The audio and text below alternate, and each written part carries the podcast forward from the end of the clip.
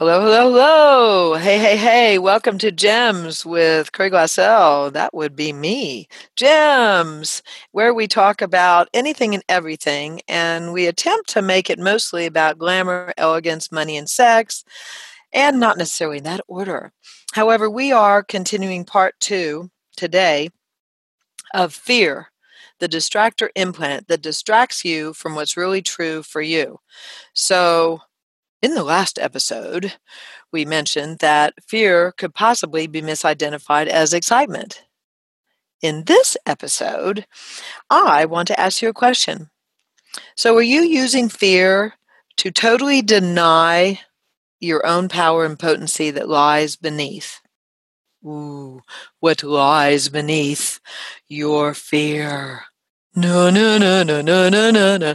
Anyway, so what does lie beneath your so called fear? Hmm. So if fear is distracting you and covering up something magical and amazing about you or dark and nefarious about you, my question is hmm, what if it's actually the potency and the power of you? And what is it going to take for you to be willing to look at that directly.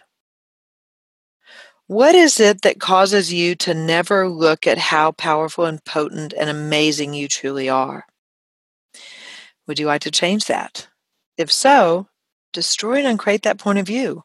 POC and POD that crap, because really it's crap that you're using to keep yourself small and broke. Is that how you'd like your future to be? Small and broke? Or maybe a postage stamp? I mean, what is it you'd really like to create?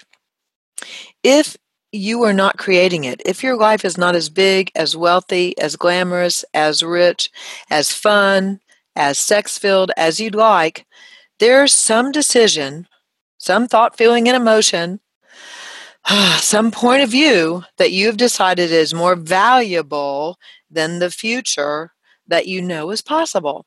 So I invite you to look at acknowledging how great you are at fucking yourself over. Mm-hmm. yeah, because no one else can fuck you over like you can fuck you over. You are the great fuck you overer.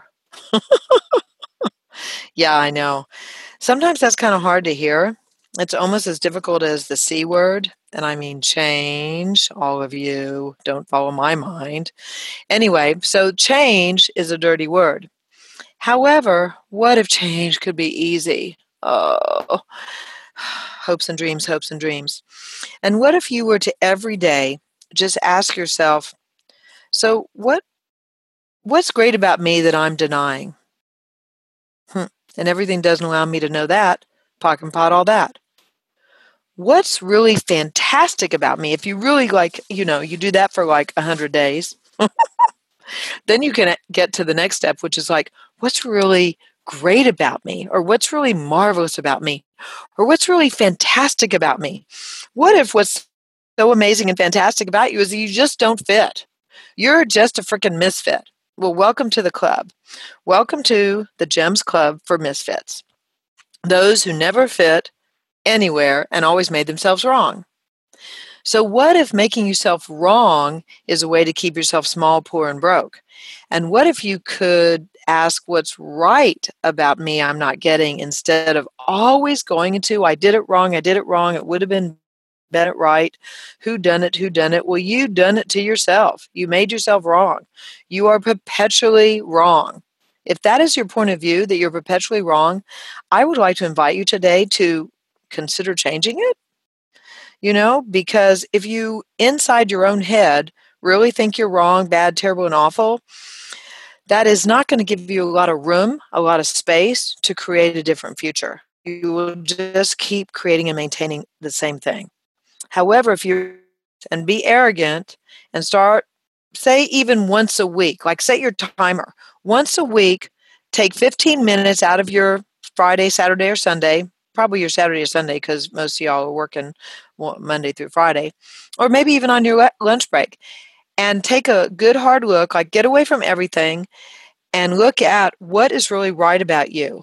What is marvelous about you? What value do you bring to the table that you've never acknowledged?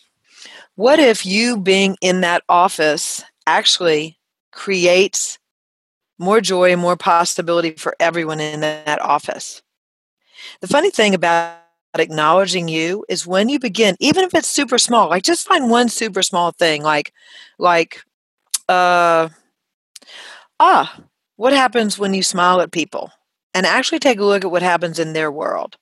Now, they're either going to reject it or receive it. Oh, there's a whole different topic for gems. We'll have to do that. I'm nodding at my creative producer. We will definitely have to talk about rich people.